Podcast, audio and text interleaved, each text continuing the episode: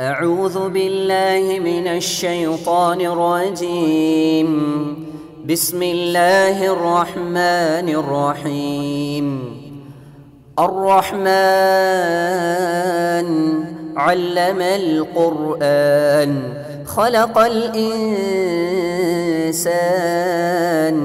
علمه البيان. السلام عليكم ورحمة الله وبركاته. கண்ணியத்திற்குரிய சகோதரர்களே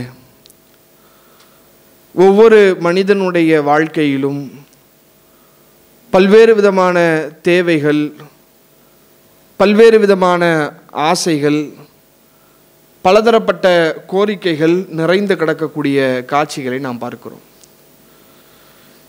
இப்படி ஒவ்வொருவருடைய வாழ்க்கையில் இருக்கக்கூடிய தேவைகளை இறைவனிடத்தில் கேட்பதற்காக இஸ்லாமிய மார்க்கம் நமக்கு மிக அற்புதமான ஒரு வணக்க வழிபாட்டு முறையை கற்றுத்தருகிறது. அதுதான் பிரார்த்தனை என்பது.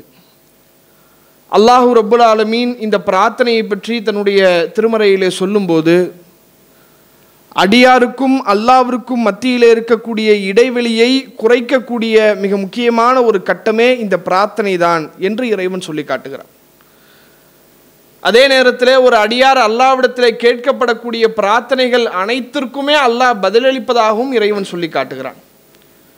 இறைவன் தன்னுடைய திருமறையிலே பேசும்போது அல்லாஹ் சொல்லுகிறான் வ இதா சாலக இபாதி அன்னி ஃப இன்னி கரீப்.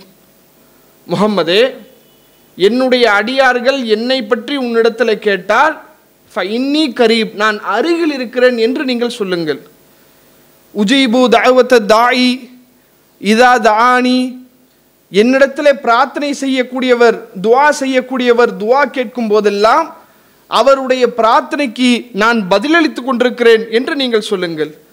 ஃபல் எஸ்தஜீபூலி வல் யுக்மினூபியில் அல்லக்கும் எர்ஷுதுன். அவர் என்னிடமே கேட்கட்டும் அவர் என்னையே நம்பிக்கை கொள்ளட்டும் இதன் மூலம் அவர் நேர்வழி பெறக்கூடும் என்று அல்லாஹு ரபுல் ஆலமீன் தன்னுடைய திருமறையிலே சொல்லி காட்டுகிறார் அப்போ பிரார்த்தனை என்பது இஸ்லாத்தில் மிக மிக முக்கியமான ஒரு அடிப்படையான ஒரு அம்சமாக இருக்கிறது. அப்போ இப்படிப்பட்ட இந்த பிரார்த்தனையை நாம் ஒவ்வொருவருமே நமக்கான தேவை என்ன என்பதை உணர்ந்து அவரவர் நம்முடைய கோரிக்கைகளை இறைவனிடத்தில் முன்வைக்கிறோம். இதுபோல நாம் எப்படி நமக்காக அல்லாவிடத்தில் பிரார்த்தனை செய்கிறோமோ அதே போல நமக்காக நம்முடைய சகோதரர்கள் நம்முடைய நண்பர்கள் நமக்கு தெரிந்தவர்கள் நம்மோடு பழகக்கூடியவர்கள் அவர்களும் நமக்காக அல்லாவிடத்திலே பிரார்த்தனை செய்ய வேண்டும் என்பதை நாம் அனைவருமே அதிகமாக விரும்பக்கூடியவர்களாகவும் இருக்கிறோம். எந்த அளவுக்குன்னு சொன்னால் இதுக்கு ஒன்றும் பெரிய ஆய்வெல்லாம் தேவையில்லை. யதார்த்தமாக நடைமுறையில் நாம் பேசக்கூடிய பேச்சுக்களை மட்டும் நீங்கள் கவனித்து பாருங்கள் நம்முடைய நண்பர் இருக்காங்க. அல்லது ரொம்ப நாள் கழித்து நம்முடைய உறவினர் ஊர்லேருந்து வந்திருக்கிறாங்க. அல்லது கொஞ்ச தூரம் நம்ம பயணப்பட்டு நம்முடைய சொந்தக்காரங்களை பார்க்க போகிறோம் இது மாதிரியான சந்தர்ப்பத்தில் அவர்களிடத்தில் பல விஷயங்களை பற்றி நம்ம பேசுவோம். வியாபாரத்தை பற்றி பேசுவோம். குழந்தைகளுடைய கல்வியை பற்றி பேசுவோம். குடுக்கல் வாங்கலை பற்றி பேசுவோம். பல விஷயங்களை அவரிடத்தில் நம்ம பகிர்ந்து கொள்வோம். எல்லா வகையான பேச்சுக்களையும் பேசி முடித்துவிட்டு கடைசியிலே நம்முடைய உரையாடலுக்கு நம்முடைய பேச்சுக்கு எதை வைத்து முற்றுப்புள்ளி தருவோம்னு சொன்னால் எல்லாம் பேசியாச்சு. கடைசியில் கிளம்பும் போது சொல்கிற வார்த்தை எனக்காக துவா செய்யுங்க. வீட்டுக்காக துவா செய்யுங்க. குழந்தைக்காக துவா செய்யுங்க. இப்படி எந்த சகோதரை நாம் சந்தித்தாலும் அவர்களோடு நாம் பேசி முடிக்கும் போது கடைசி சொல்லக்கூடிய வார்த்தை துவா செய்யுங்க என்ற வார்த்தை சொல்லித்தான் நம்முடைய பேச்சை முடிக்கிறோம். இப்போ அப்படின்னா நம்முடைய இயல்பாகவே நாம் அடுத்தவர் நமக்காக பிரார்த்தனை செய்ய வேண்டும் என்பதை ஆசைப்படக்கூடியவர்களாகவும் இருக்கிறோம். இன்னும் சொல்வதாக இருந்தால் அல்லாஹு ரபுல் ஆலமின் தன்னுடைய திருமறையிலே இதை பற்றி சொல்லும்போது ஈமான் கொண்டவர்கள் பிற சகோதரர்களுக்காக பிரார்த்தனை செய்வார்கள் பிரார்த்தனை செய்ய வேண்டும் என்று அல்லாஹ் சொல்லி காட்டுகிறான். திருக்குறானில் நீங்கள் எடுத்து பார்த்தீங்கன்னு சொன்னால் ஒவ்வொரு வகையான பிரார்த்தனைகள் இருக்கும். அதில் ஈமான் கொண்ட மூமின்கள் அல்லாவிடத்தில் கேட்கக்கூடிய பல பிரார்த்தனைகளை இறைவன் திருக்குறான் நெடுங்கிலும் பல இடங்கள் அல்லாஹ் சொல்லி காட்டுகிறான். அதில் ஒரு இடத்துல இறைவன் சொல்லி காட்டுகிறான். இந்த ஈமான் கொண்ட அடியார்கள் அல்லாவிடத்தில் கேட்பார்களாம். எக்கூலூன ரப்பனா இஃபிர்லனா ஒலி எஹ்வானி நல்லதீன சபக்குனா பில் ஈமான். இறைவா எங்களையும் எங்களுக்கு முந்தி சென்ற நம்பிக்கையிலே எங்களை முந்தி சென்ற சகோதரர்கள் இருக்கிறார்களே அவர்களையும் நீ மன்னித்து விடு இறைவா. வலா தஜல்ஃபி குலூபினா கில்லன் இல்லதீனா ஆமனு. எங்களுக்கு மத்தியிலே நம்பிக்கை கொண்ட எங்களுடைய உறவுகளுக்கு மத்தியிலே சகோதரர்களுக்கு மத்தியிலே எங்களுடைய உள்ளத்தில் நீ குரோதத்தை ஏற்படுத்தி விடாதே. வஞ்சத்தை ஏற்படுத்தி விடாதே பொறாமையை ஏற்படுத்தி விடாதே இறைவா என்று கேட்டுவிட்டவர்கள் சொல்லுவார்கள் ரப்பனா இன்னக்கர அவுஃபு ரஹீம். இறைவா நீதான் கருணையாளனாகவும் இரக்கமுடையவனாகவும் இருக்கிறாய் என்று ஈமான் கொண்டவர்கள் தங்களுடைய சகோதரர்களுக்காக பிரார்த்தனை செய்வார்கள் என்று இறைவன் சொல்லி காட்டக்கூடிய காட்சியை பார்க்குறோம். அதே போல் நீங்கள் நபிகள் நாயகம் சலல்லாகும் வளைவ செல்லும் அண்ணனுடைய காலகட்டத்தை எடுத்து பாருங்க. அல்லாவுடைய தூதருடைய காலகட்டத்தில் யாரெல்லாம் நபிகளாரோடு வாழ்ந்தார்களோ அந்த நபித்தோழர்களில் பல நபர்கள் அல்லாஹ்வுடைய தூதரை சந்தித்து அவர்களுடைய தனிப்பட்ட வாழ்க்கையினுடைய தேவைக்காக ரசுல்லாவிடத்தில் சொல்கிறாங்க இப்படியெல்லாம் எனக்கு இருக்குது. எனக்கு இந்த பிரச்சனை இருக்குது. எனக்காக நீங்கள் அல்லாஹ் கிட்ட துவா கேளுங்களேன். இந்த பிரச்சனை நீங்குவதற்காக துவா கேளுங்களேன். இந்த சிக்கலில் நான் சிக்கி தவிக்கிறேன். இதை விட்டு மீள்வதற்காக நீங்கள் துவா செய்யுங்களேன் என்று நபிகளாரை சந்தித்து தங்களுடைய தேவையை சொல்லி அதற்காக அல்லாஹ்வுடைய துதரை பிரார்த்தனையும் செய்ய சொல்லியிருக்கிறார்கள். நிறைய சம்பவத்தை பார்க்க முடியுது. அதுக்கு உதாரணத்துக்கு நீங்கள் ஒரு சம்பவத்தை எடுத்துக்கிட்டீங்கன்னு சொன்னால் சையுல் புகாரியில் ஆயிரத்தி தொள்ளாயிரத்தி எண்பத்தி ரெண்டு என்ற இலக்கத்தில் இடம்பெறக்கூடிய செய்தி. நபிகள் நாயகம் சலல்லாஹு வலைவசல்லம் அன்னவர்கள் ஒரு சந்தர்ப்பத்தில் உம்மு சுலைம் ரலியல்லா அன்ஹா அவர்களுடைய வீட்டுக்கு ரசுல்லா போகிறாங்க போன உடனே உம்மு சுலைம் ரலியல்லா அன்ஹா என்ன பண்ணுறாங்கன்னா ரசுல்லா வந்திருக்கிறாங்க. சாப்பிட்றதுக்கு ஏதாவது கொடுக்கணுமில்ல என்ன பண்ணுறாங்கன்னா வீட்டில் இருந்து கொஞ்சம் பேரிச்சம்பழத்தை கொண்டு வந்து வைக்கிறாங்க. அவங்க பாத்திரத்தில் கொஞ்சம் நெய் இருக்குது. அந்த நெய் என்ன பண்ணுறாங்க அதை ஒரு சின்ன ஒரு அளவில் ஊற்றி அதையும் கொண்டு வந்து ரசூலாக்க வைக்கிறாங்க. சாப்பிட்றதுக்காக வைக்கிறாங்க. அப்போ ரசோல்லா அதை பார்த்துட்டு சொல்கிறாங்க அந்த பேரிச்சம்பழத்தையே உங்களுடைய பாத்திரத்தில் வச்சுருங்க. அந்த நெய்யையும் கொண்டு போய் உங்களுடைய அந்த பாத்திரத்தில் ஊற்றிடுங்க நான் இன்னைக்கு நோம்பாக இருக்கிறேன். என்னால் இது எதுவும் சாப்பிட முடியாது அப்படின்னு ரசுல்லா சொல்கிறாங்க சரி இப்படி சொன்ன பிறகு அவங்களுக்கு ஒரு வருத்தம் இருக்கு. என்னடா ரசுல்லா வீட்டுக்கு வந்து எதுவும் சாப்பிடாம போகிற ஒரு கவலை இருக்கும்ல. அல்லாஹ்வுடைய தூதர் அவங்க என்ன செய்கிறாங்கன்னா உடனே அவங்களுடைய வீட்டில் ஒரு இடத்துல அல்லாவுடைய தூ நஃபீலாக ஒரு ரெண்டரை காய்த்து அவங்களுக்கு அந்த அவருடைய ஒரு திருப்திக்காக எதுவுமே சாப்பிடாம போகிறோம்னு நினச்சிடக்கூடாது. ஒரு ரெண்டரை காய்த்து நம்ம தொழுவோம் அப்படின்னு சொல்லி அல்லாவுடைய தூதர் அவங்க என்ன செய்கிறாங்க அவங்க வீட்டில் ஒரு பகுதியில் தொழுகிறாங்க தொழுது முடித்த உடனே உம்மு சுலைம் ரலி இல்லா அவங்க ரசுல்லாவிடத்தில் வந்து சொல்கிறாங்க யார் ரசூலல்லா அல்லாஹ்வுடைய தூதரே இன்னலிய ஹுவை சத்தன் எனக்கு ஒரு ஆசை இருக்குது. எனக்கு ஒரு வேண்டுகோள் இருக்குது அதை உங்ககிட்ட நான் சொல்லலாமா என்று கேட்குறாங்க. உடனே அல்லாவுடைய தூதர் அவங்க அப்படியா மாஹிய என்னம்மா என்ன விஷயம்? சொல்லுங்கள் எதுவாக இருந்தாலும் சொல்லுங்கள் அப்படின்னு கேட்குறாங்க. உடனே அதுக்கு அவங்க சொல்கிறாங்க அல்லாவுடைய தூதரே ஹாதிமுக அனஸ் என்னுடைய மகன் அனஸ் இருக்கிறாரு. அவரை வந்து உங்களுடைய பணியாளராக நீங்கள் சேர்த்துக்கிறீங்களா? சின்ன பையன்தான். ஆனால் உங்ககிட்ட அந்த என்னுடைய பையன் இருக்கிறத நான் ஆசைப்படுறேன். உங்களுடைய பணிகளை செய்யக்கூடிய ஒரு வேலைக்காரராக பணியாளராக என்னுடைய குழந்தை நீங்கள் சேர்த்துக்கிறீங்களா என்று சொன்ன உடனே அல்லாஹ்வுடைய தூதர் அவங்க ரொம்ப சந்தோஷப்பட்டு அந்த குழந்தைக்காக அனசர் அலி அல்லாஹ் அவர்களுக்காக அல்லாஹ்வுடைய தூதர் அவங்க பிரார்த்தனை செய்ய ஆரம்பிக்கிறாங்க. இந்த ஹதீஸையே அனசர் அலி அவங்க வந்து பிற்காலத்தில் அறிவிக்கிறாங்க. ரசுல்லா எந்த அளவுக்கு பிரார்த்தனை செய்கிறாங்கன்னா ஃபமா தரக்க ஹைர ஆகிரத்தின் வட துன்யா இல்லா தாலி பிஹி. ரசுல்லா என்ன பண்ணுறாங்க அப்படி சந்தோஷத்தில் வந்து அவருக்காக பிரார்த்தனை செய்ய ஆரம்பிக்கிறாங்களாம் எப்படிப்பட்ட பிரார்த்தனை இருந்துச்சுன்னா இந்த உலகத்தினுடைய அனைத்து நன்மை நாளை மறுமையினுடைய அனைத்து நன்மையும் எனக்கு கிடைக்கக்கூடிய வகையில் அவ்வளவு அற்புதமாக அல்லாவுடைய தூதரவங்க எனக்காக பிரார்த்தனை செய்தாங்க. அந்த பிரார்த்தனைகளில் ஒரு பிரார்த்தனை என்னன்னா அல்லாவுடைய தூதரவங்க சொல்றாங்க அல்லாஹும உருசுக்குஹு மாலன் ஓ வலதன் ஓ பாரிக் இறைவா இந்த அனசுக்கு நீ நிறைய செல்வத்தை கொடு. நிறைய குழந்தை பாக்கியத்தை கொடு. அது மட்டும் இல்லாமல் ஓ பாரிக்கிலகு அதில் நீ பறக்கச் செய் இறைவா. என்று அனசலை அவர்களுக்காக அல்லாவுடைய தூரமும் பிரார்த்தனை செய்கிறாங்க. இந்த பிரார்த்தனை செய்த சம்பவத்தை பிற்காலத்தில் அனசலி அல்லாஹ் அவங்க சொல்கிறாங்க அல்லாவுடைய தூதர் அவங்க கேட்ட அந்த துவாவினால் இன்னைக்கு மதினாவில் இருக்கக்கூடிய அன்சாரிகளில் மிகப்பெரிய செல்வந்தனாக நான் இருக்கிறேன். அவங்க கடைசி காலகட்டத்தில் சொல்கிறாங்க இப்போ மதினாவில் இருக்கக்கூடிய டாப் டென் கோடீஸ்வரர்களில் நான் தான் முதலாளி அவ்வளவு செல்வந்தராக மிகப்பெரிய செல்வந்தராக இன்னைக்கு நான் இருக்கிறேன். அப்படின்னா ரசுல்லா கேட்ட அந்த துவாவினுடைய வலிமையை பாருங்க. ப- அல்லாஹ் பறக்கச் செய்ன்னு கேட்டாங்கல்ல. குழந்தையில பறக்கச் செய் பொருளாதாரத்தில் பறக்க செய்ன்னு அந்த துவாவினுடைய வலிமையை பிற்காலத்தில் என்ன பண்ணுறாரு அவர் அந்த சம்பவத்தை ரசுல்லா அப்படி எனக்கு பிரார்த்தனை செஞ்சாங்க. அந்த பிரார்த்தனையினுடைய விளைவாக இது மாதிரியெல்லாம் என் வாழ்க்கையில் நடந்திருக்கு என்று அவர் சொல்லக்கூடிய செய்தி சையுல் புகாரில் இடம்பெறக்கூடிய காட்சியை பார்க்குறோம். அப்போ இந்த மாதிரி நபிகள் நாயகம் செல்லல்லாக வளைவு செல்ல மன்னவரிடத்தில் நிறைய நபித்தோழர் வந்து சொல்லுவாங்க. எனக்கு எங்களுக்காக பிரார்த்தனை செய்யுங்க. ஒரு சகோதரி ஒரு பெண்மணி வலிப்பு நோயால் பாதிக்கப்பட்ட ஒரு பெண்மணி அவங்க வந்து கேட்குறாங்க அல்லாவுடைய தூதரை நான் பாதிக்கப்பட்டிருக்கிறேன். இந்த நோய்க்காக நான் சிரமத்தில் இருக்கிறேன். எனக்காக நீங்கள் துவா செய்யுங்க. அப்படின்னு ரசோல்லாவிடத்தில் வந்து கேட்பாங்க. அது ஒரு நீண்ட நெடிய சம்பவம். அது மாதிரியான பிரார்த்தனை. அதே போல் இன்னொரு சந்தர்ப்பத்தில் அபுஹுரைரா ரலியல்லா அவங்க வந்து ரசூல்லாவிடத்தில் கேட்குறாங்க அல்லாவுடைய தூதரே நான் உங்ககிட்ட நிறைய செய்திகளை மனப்பாடம் பண்ணுறேன் ஆனால் அது எதுவுமே மனசில் நிற்க மாட்டேங்குது. மறந்துடுறேன். சரியாக ஞாபகத்தில் வர மாட்டேங்குது.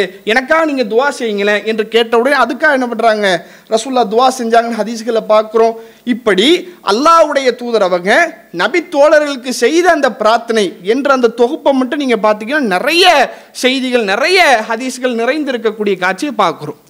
அப்போ இதிலிருந்து நம்ம தெரிய வேண்டிய மிக முக்கியமான செய்தி என்னென்னா நம்மிடத்தில் ஒரு மனிதர் பிரார்த்தனை செய்ய சொன்னால் அல்லது நாமளாகவே நம்முடைய சகோதரர்களுக்காக உறவினர்களுக்காக அவர்களுடைய தேவையை அறிந்து அவர்களுக்காக நம்ம பிரார்த்தனை செய்ய வேண்டும் என்ற தகவலை இதிலிருந்து நம்ம தெரிந்து கொள்ளலாம். இது முக்கியமான முதல் செய்தி.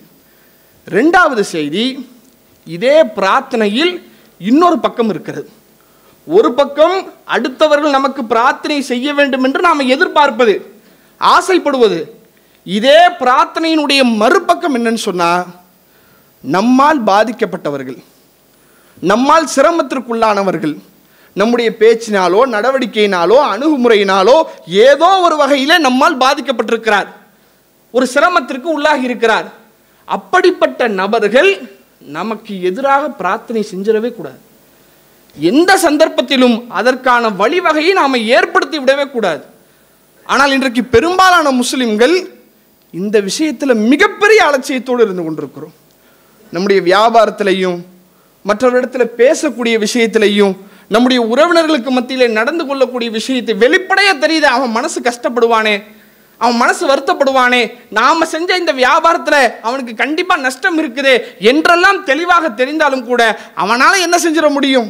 அவனால் என்ன பண்ணிட முடியும்? ஆனதாகட்டும் பார்த்துக்கலாம் என்று ஒரு கல் நெஞ்சத்தோட கடின சித்தத்தோட அடுத்தவர்களுடைய உள்ளத்தை புண்படுத்துவதில் கொஞ்சம் கூட கவலைப்படாத ஒரு சூழலில் இன்றைக்கு பெரும்பாலான முஸ்லீம்கள் இருந்து கொண்டிருக்கிறார்கள். அஞ்சு நடுங்க வேண்டிய ஒரு விஷயத்தை அல்லாவுடைய தூதர் அவங்க சொல்கிறாங்க உங்கள் மூலமாக ஒருவன் பாதிப்புக்குள்ளாகிறான். பாதிப்புக்குள்ளானவன் உங்களை எதிர்க்கக்கூடிய ஆற்றல் படைக்காமல் இருக்கலாம். உங்களை எதிர்த்து இருக்கக்கூடிய செல்வம் அவரிடத்தில் இல்லாமல் இருக்கலாம். உங்களை அடக்கக்கூடிய அதிகாரம் இல்லாமல் இருக்கலாம். ஆனால் பாதிக்கப்பட்ட ஒருவன் அவன் மன வேதனையை அல்லாவிடத்திலே சொன்னால் அல்லாஹ் அதை ஏற்றுக்கொள்வான். அதுக்கு பயந்துக்கங்க. அவனால் நம்மளை என்ன செஞ்சிட முடியும்? என்ன பேசிட முடியும்? என்ன பண்ணிட முடியும்? என்ற ஆணவத்தில் பெருமையில் நீங்கள் மமதையில் அடையாதீர்கள். உங்களால் பாதிக்கப்பட்டவன் அல்லாவிடத்தில் துவா செய்தால் அந்த துவா எந்த தடையும் இல்லாமல் ஏற்றுக்கொள்ளப்படும். அதை பயந்து கொள்ளுங்கள் என்று அல்லாஹ்வுடைய தூதரவர்கள் பாடம் நடத்துகிறார்கள். எந்த அளவுக்குன்னு சொன்னால் நபிகள் நாயகம் சல்லல்லாஹு வலைவசல்லம் அன்னவருடைய காலகட்டத்தில் அல்லாஹ்வுடைய தூதரவங்க மாது பின் ஜபல் என்று சொல்லக்கூடிய ஒரு நபித்தோழர். அவர் என்ன செய்கிறாங்கன்னா மதினாவிலிருந்து யமன் தேசத்தினுடைய ஆளுநராக அவரை நியமிக்கிறாங்க. நியமித்து விட்டு அல்லாவுடைய தூரவங்க மாது பின் ஜபல் அவர்களோட ரசோல்லா அப்படியே நடந்து போகிறாங்க போகக்கூடிய வழியில் மாது பின் ஜபல் அவர்களுக்கு நிறைய அறிவுரைகளை அல்லாஹ்வுடைய தூதர் அவங்க சொல்கிறாங்க இறை தூதர் அவங்க சொல்கிறாங்க மாதே நீ வேதம் கொடுக்கப்பட்ட மக்களிடத்தில் போகிறீங்க அந்த யமன் தேசம் இருக்குல்ல அந்த மக்கள் எப்படின்னா வேதக்காரர்களாக வேதம் வழங்கப்பட்ட மக்கள் அதிகம் வாழக்கூடிய பகுதி. அங்கே நீங்கள் சென்றால் முதலிலே அல்லாஹுவை பற்றியும் இந்த தூதரை பற்றியும் சொல்லுங்க. இந்த கொள்கையை சொல்லுங்க. அவங்க கொள்கையை ஏற்றுக்கிட்டாங்களா அவங்களுக்கு ஐந்து நேர தொழுகையை பற்றி சொல்லுங்க. அதையும் அவங்க ஏற்றுக்கிட்டாங்களா ஒரு மாத காலம் நோன்பு வைக்க வேண்டும். ரமலானுடைய மாதத்தில் நோன்பு வைக்க வேண்டும். அதை நீங்கள் சொல்லுங்கள் அதையும் அவங்க ஏற்றுக்கிட்டாங்களா அவர்களுடைய செல்வத்தில் ஜக்காத்து வசூலிக்க வேண்டும். அதை பற்றி அவங்களுக்கு சொல்லுங்க என்று சொல்லிட்டு அடுத்த ரசுல்லா விளக்குறாங்க. ஜக்காத்துன்னு சொன்னால் அவர்களிலே செல்வந்தரிடமிருந்து எடுத்து ஏழைகளுக்கு கொடுக்கிறது என்று சொல்லுங்க. திடீர்னு நம்மளை ஆட்சி செய்ய வராரு. ஆட்சி செய்ய வந்தவர் திடுத்துப்புன்னு நீங்கள் இனிமேல் இவ்வளோ செல்வந்தராக இருக்க இவ்வளோ ஜக்காத்து கொடுங்க. இது இத்தனை சதவீதம் சக்காத்து கொடுங்க. உங்க கோதுமை இவ்வளவு இருக்கா? அதுல இவ்வளவு கொடுங்க. இவ்வளவு ஒட்டகம் வச்சிருக்கீங்களா? அதுல இவ்வளவு கொடுங்க என்று கேட்டால் மக்கள் என்ன நினைப்பான் என்னடா தி- இதுக்காக தான் ஆட்சி செய்ய வந்தாங்களோ? ஜக்காத்தை வசூலிக்க தான் இவங்க நம்மளை ஆட்சி செய்கிறாங்களா என்று தப்பா புரியறதுக்கான வாய்ப்பு இருக்குது. அவங்களுக்கு அதை விளக்குங்க. செல்வந்தரிடமிருந்து எடுத்து ஏழைகளுக்கு தான் நாங்கள் கொடுக்க போகிறோம் என்று அவர்களுக்கு சொல்லுங்க என்று சொல்லிட்டு ரசுல்லா சொல்கிறாங்க அதுபோல நீங்கள் ஜக்காத்து வசூலிக்கும் போது அந்த செல்வந்தரிடத்துல ஒட்டகம் இருக்குது. நூறு ஒட்டகம் இருக்குது. நூறு ஆடு இருக்குது. அந்த நூறு ஆட்டுக்கு நீங்கள் ஜக்காத் வசூலிக்க போகிறீங்க அந்த இடத்துல அந்த செல்வந்தருக்கு ஒரு ஒட்டகம் ரொம்ப விருப்பமாக இருக்கும்ல. அந்த செல்வந்தருக்கு ஒரு ஆடு விருப்பமாக இருக்கும்ல. அந்த ஆடு தான் வேண்டும் என்று நிற்காதீங்க அவர் எதை கொடுக்குறாரோ அதை வாங்கிட்டு வந்துருங்க. அளவை குறைச்சிடாதீங்க. அளவு கரெக்டாக இருக்கணும். இந்த ஒட்டகம் நூறு ஒட்டகம் வளர்ப்பாங்க. நூறில் ஒன்று மேலே ரொம்ப பாசமாக இருக்கும். அந்த ஒரு ஒட்டகம் என்ன பண்ணும்? இவர் சொல்கிறதெல்லாம் அது மாதிரிலாம் இருக்குது வளர்க்கக்கூடிய பிராணிகளை வளர்க்குறவங்களுக்கு தான் அதெல்லாம் தெரியும். அப்போ அந்த மாதிரி அவர் எதை ரொம்ப விருப்பமாக வளர்க்குறாரோ அதுதான் வேண்டும் என்று நீங்கள் நிற்காதீங்க என்று சொல்லிட்டு ரசுல்லா சொல்கிறாங்க இத்தக்கு தாழ்வத்தல் மலுலும். பாதிக்கப்பட்டவனுடைய பிரார்த்தனைக்கு அல்லாகவே நீங்கள் பயந்து கொள்ளுங்கள். ஃபைன்னஹு லைஸ பைனஹு பைனல்லாஹி ஹிஜாப். பாதிக்கப்பட்டவர் அல்லாவிடத்திலே கையேந்தி பிரார்த்தனை செய்வாரையானால் அவருக்கும் அல்லாவுக்கும் மத்தியில் எந்த திரையும் கிடையாது. அவர் கேட்டுவிட்டால் கேட்ட மாத்திரத்திலே அல்லாஹ் அதை அங்கீகரித்துக் கொள்வான். அதை பயந்து கொள்ளுங்கள். நீங்க ஆட்சியாளராக இருக்கலாம் அதிகாரமுடையவராக இருக்கலாம் உங்களுக்கு கீழே தான் ஒட்டுமொத்த குடிமக்களும் இருக்கலாம். அதனால் அவர்கள் மீது எப்படிப்பட்ட அடக்குமுறையும் செய்யலாம் என்று நினைத்து விடாதீர்கள். உங்களுடைய அதிகாரத்தை துஷ்பிரயோகம் செய்து விடாதீர்கள். பாதிக்கப்பட்டவருடைய பிரார்த்தனைக்கு பயந்து கொள்ளுங்கள் என்று ஒரு ஆட்சியாளரை அல்லாவுடைய தூதர் அவங்க எச்சரிக்கிறாங்கன்னு சொன்னால் இந்த விஷயத்தில் நம்ம எவ்வளவு கவனமாக இருக்கணும்னு பாருங்க. இதில் இன்னொரு ஒரு செய்தி என்னன்னு சொன்னால் அல்லாஹ்வுடைய தூதர் அவங்க சொன்ன மாதிரியே பாதிக்கப்பட்டவன் பிரார்த்தனைக்கு பயந்து கொள்ளுங்கள் அவன் அல்லாவிடத்தில் கேட்டால் கேட்ட மாதிரியே நடக்கும்னு சொன்னாங்கல்ல. இந்த வார்த்தைக்கு மிகச்சிறந்த ஒரு வரலாற்று நிகழ்வையும் நம்மால் பார்க்க முடியுது. அல்லாவுடைய தூதருடைய காலகட்டத்துக்கு பிறகு உமர் அலி அல்லாஹனோருடைய ஆட்சி காலம். ஒருத்தன் பாதிக்கப்பட்டிருக்கிறாரு. பாதிக்கப்பட்டவர் இறை தூதராக இருக்கணும். அப்பதான் அவர் கேட்ட பிரார்த்தனை அங்கீகரிக்கும் என்பது அல்ல சாதாரண மனிதன் பாதிக்கப்பட்டாலும் அவன் மன வருத்தப்பட்ட அல்லாவிடத்தில் கேட்டால் இறைவன் கண்டிப்பாக அதை ஏற்றுக்கொள்வான் என்பதற்கு மிக முக்கியமான ஒரு சான்று இது. உமர் அலி அல்லாஹனோருடைய ஆட்சி காலம். அந்த ஆட்சி காலகட்டத்தில் சாது அபிவக்காஸ் அலி அல்லாஹ்னு ரொம்ப சிறந்த ஒரு நபித்தோழர். அவங்க என்ன செய்கிறாங்கன்னு சொன்னால் கூஃபா என்ற ஒரு பகுதி அந்த பகுதியை வந்து இவங்க ஆட்சி செஞ்சுக்கிட்டு இருக்கிறாங்க. அப்படி ஆட்சி செய்யக்கூடிய நேரத்தில் கூஃபா பகுதியிலிருந்து உமர் அலி அல்லாஹ் அவங்களுக்கு ஒரு கடிதம் வருது. என்ன? இந்த மாதிரி நீங்கள் ஒரு ஆட்சி தலைவர் அனுப்பியிருக்கீங்க சாதிபின் அபிவக்காஸ் அவர் வந்து ஆள் சரியில்லை. அவர் மேலே வந்து இன்னென்ன குறைகள்லாம் இருக்குது அப்படின்னு சொல்லி என்ன பண்ணுறாங்கன்னா ஒரு கடிதம் ஒன்று எழுதி அனுப்புகிறாங்க இப்போ இந்த கடிதம் வந்த உடனே அல்லாவுடைய தூதர் அவங்க என்ன செய்கிறாங்கன்னு சொன்னால் இப்போ சாதுபின் அபிவக்காஸ் அவங்கள விசாரிக்கணும். இப்போ அவங்கள அங்கேருந்து நம்ம தூக்கிட்டோம்னு சொன்னால் இப்போ அங்கே மக்களை நிர்வகிக்கக்கூடிய ஒரு ஆட்சியாளரும் தேவைப்படுது. அப்போ உமர் அலி அவங்க என்ன செய்கிறாங்கன்னா உடனடியாக அம்மார் அலி அவங்கள நீங்கள் இங்கேருந்து அங்கே போங்க. நீங்கள் போய் பொறுப்பு எடுத்துக்கிட்டு சாதுபின் அபிவக்காசை இங்கே மதினாவுக்கு அனுப்புங்க. அவரை நான் விசாரிக்கணும். அப்படின்னு சொல்லி சொல்கிறாங்க இவரும் போகிறாரு பொறுப்பு எடுத்துக்கிறாரு. அபி காசை மதினாவுக்கு அனுப்பிடுறாரு. அவர் வந்துடுறாரு மதினாவுக்கு. வந்த உடனே உமர் அலி அவங்க கேட்குறாங்க என்னப்பா உன் மேலே இப்படி புகார் வருது? தொழுகை கூட நீ ஒழுங்காக வைக்கிற மாதிரியா தெரியலையா? அப்படிலாம் சொல்கிறாங்களே அதெல்லாம் உண்மையா அப்படின்னு சொல்லி கேட்குறாங்க அதுக்கு சாதிபின் அபியோகாஸ் அவங்க சொல்கிறாங்க அல்லாஹ்வுடைய தூதருக்கு பின்னால் நான் எப்படி தொழுதேனோ அதே மாதிரி தான் அந்த மக்களுக்கு நான் தொலை வச்சேன். ரெண்டு ரக்காய் நான்கு ரக்காயத்து இருக்குதா? ரெண்டு ரக்காயத்து முதல் ரெண்டு ரக்காயத்து கொஞ்சம் நீளமாக அடுத்த ரெண்டு ரக்காயத்து கொஞ்சம் சுருக்கமாக இப்படி தான் அவர்களுக்கு நான் தொலை வச்சிருக்கிறேனே ஒழிய ரசுல்லா எப்படி காட்டி தந்தாங்களோ அதே போன்று தான் நான் தொழுகையை நிறைவேற்றிருக்கிறேன் என்றெல்லாம் அவர் சொல்கிறார் அப்போ இதை கேட்டு விட்டு உமர் அலி அவங்க சொல்கிறாங்க உங்கள் மேலே நானும் அப்படி தான் நினைக்கிறேன். ஆனால் நான் நினைக்கிறதுக்காக விட முடியாது. கம்ப்ளைண்ட்டாக வந்துருச்சு. அதை நான் விசாரிக்கணும். எனவே உங்களோட சேர்த்து நான் ரெண்டு பேரை அனுப்புகிறேன் கூஃபா பகுதிக்கு போங்க. அங்கே போய் மக்களிடத்தில் எல்லாவற்றிடத்துலையும் விசாரிச்சுட்டு நீங்கள் வாங்க என்று அனுப்பி வைக்கிறாங்க. அப்போ கூஃபாவுக்கு சாது பின் அபி அவங்களோட ரெண்டு பேர் வராங்க. வந்து என்ன செய்கிறாங்கன்னா மக்களிடத்துல விசாரிக்கிறாங்க. ஒவ்வொரு ஏரியாவாக போய் இந்த சாது பின் எப்படிப்பட்டவருங்க? ஆள் எப்படி கரெக்டாக இருக்கிறாரா? ஒழுங்காக ஆட்சி செய்கிறாரா நீதமாக நடக்கிறாரா? இவருக்கு மேலே எதுவும் குற்றச்சாட்டு எதுவும் இருக்குதா? அப்படின்னு சொல்லி ஒவ்வொரு பகுதியாக போய் விசாரிக்கிறாங்க. விசாரித்ததில் எல்லா இடத்துலையும் என்ன பதில் வருதுன்னா ரொம்ப தங்கமான ஆளுங்க. ரொம்ப சரியாக நடக்கிறாரு. ரொம்ப நீதமாக நடக்கிறாரு. கரெக்டாக இருக்கார். அவர் எந்த குற்றச்சாட்டும் சொல்ல முடியும் ரொம்ப சரியான ஒரு நபராக இருக்கிறார் என்று அங்கே உள்ள எல்லா மக்களும் நற்சான்றிதழ் வழங்குறாங்க. அப்போ அந்த நேரத்தில் கடைசியாக என்ன செய்கிறாங்கன்னு சொன்னால் பனு அபுஸ் என்ற குலத்தை சார்ந்த மக்கள் வாழக்கூடிய அந்த ஒரு பகுதிக்கு என்ன பண்ணுறாங்கன்னா இவங்கள கூட்டிகிட்டு வராங்க. அங்கே கூட்டிகிட்டு வந்துட்டு அங்கே கேட்குறாங்க இந்த சாதுபின் அபியோகாஸ் மேலே எதுவும் குற்றச்சாட்டு இருக்குதா? இவர் எப்படி ஆள் சரியாக இருக்கிறாரா ஒழுங்கா ஆட்சி செய்கிறாரா என்று கேட்ட உடனே அந்த பனு அப்ஸ் குலத்தை சார்ந்த உசாமா பின் கத்தாத்தா என்று சொல்லக்கூடிய ஒரு நபர் என்ன பண்ணுறாருன்னா எந்திரிச்சு நிற்கிறார் அவர் சொல்கிறாரு நீங்கள் அனுப்பி இருக்கக்கூடிய இந்த சாதுபின் அபிவக்காஸ் இவர் சரியில்லை. ஆள் வந்து இவர் படைகளுக்கு ஒரு யுத்தத்துக்கு போர் செய்கிறதுக்காக படையை அனுப்புகிறாரு படையை அனுப்பிட்டு இவர் பாட்டு என்ன பண்ணிடுறா ஊரில் உட்காந்துக்கிறாரு படையில் போய் கலந்துக்க மாட்டேங்கிறாரு. இவர் தொழுகை நடத்தினார்னா அந்த தொழுகையில் சரியாக நின்று தொலை வைக்க மாட்டேங்கிறாரு. இவர் பொருட்களை பங்கிட்டு கொடுத்தால் அந்த பங்கிடுதலில் நீதி இருக்க மாட்டேங்குது அநியாயம் செய்கிறாரு என்றெல்லாம் சாதுபின் அபியோகாஸ் அவர்கள் மீது சகட்டு மேனக்கி குற்றச்சாட்டுகளை வாரி இறைக்கிறார். அந்த நேரத்தில் சாதுபின் அபியோகாஸ் அவங்க பொதுவாக என்ன ஆகும்னு சொன்னால் நம்மளே இருக்கிறோம்.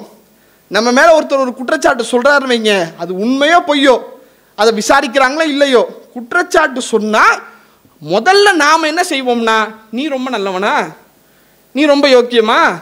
நீ பண்ண வேலையெல்லாம் எனக்கு தெரியாதா? என்னமோ பெருசாக என் மேலே குறை சொல்ல வந்துட்ட நீ அன்னைக்கு என்ன பண்ண எனக்கு தெரியாதா? என்று யார் குறை சொல்கிறாரோ அவர் மீது கோபப்பட்டு குறை சொல்வதுதான் நம்மில் பெரும்பாலான மக்களுடைய இயல்பு யதார்த்தம் பழக்கம்.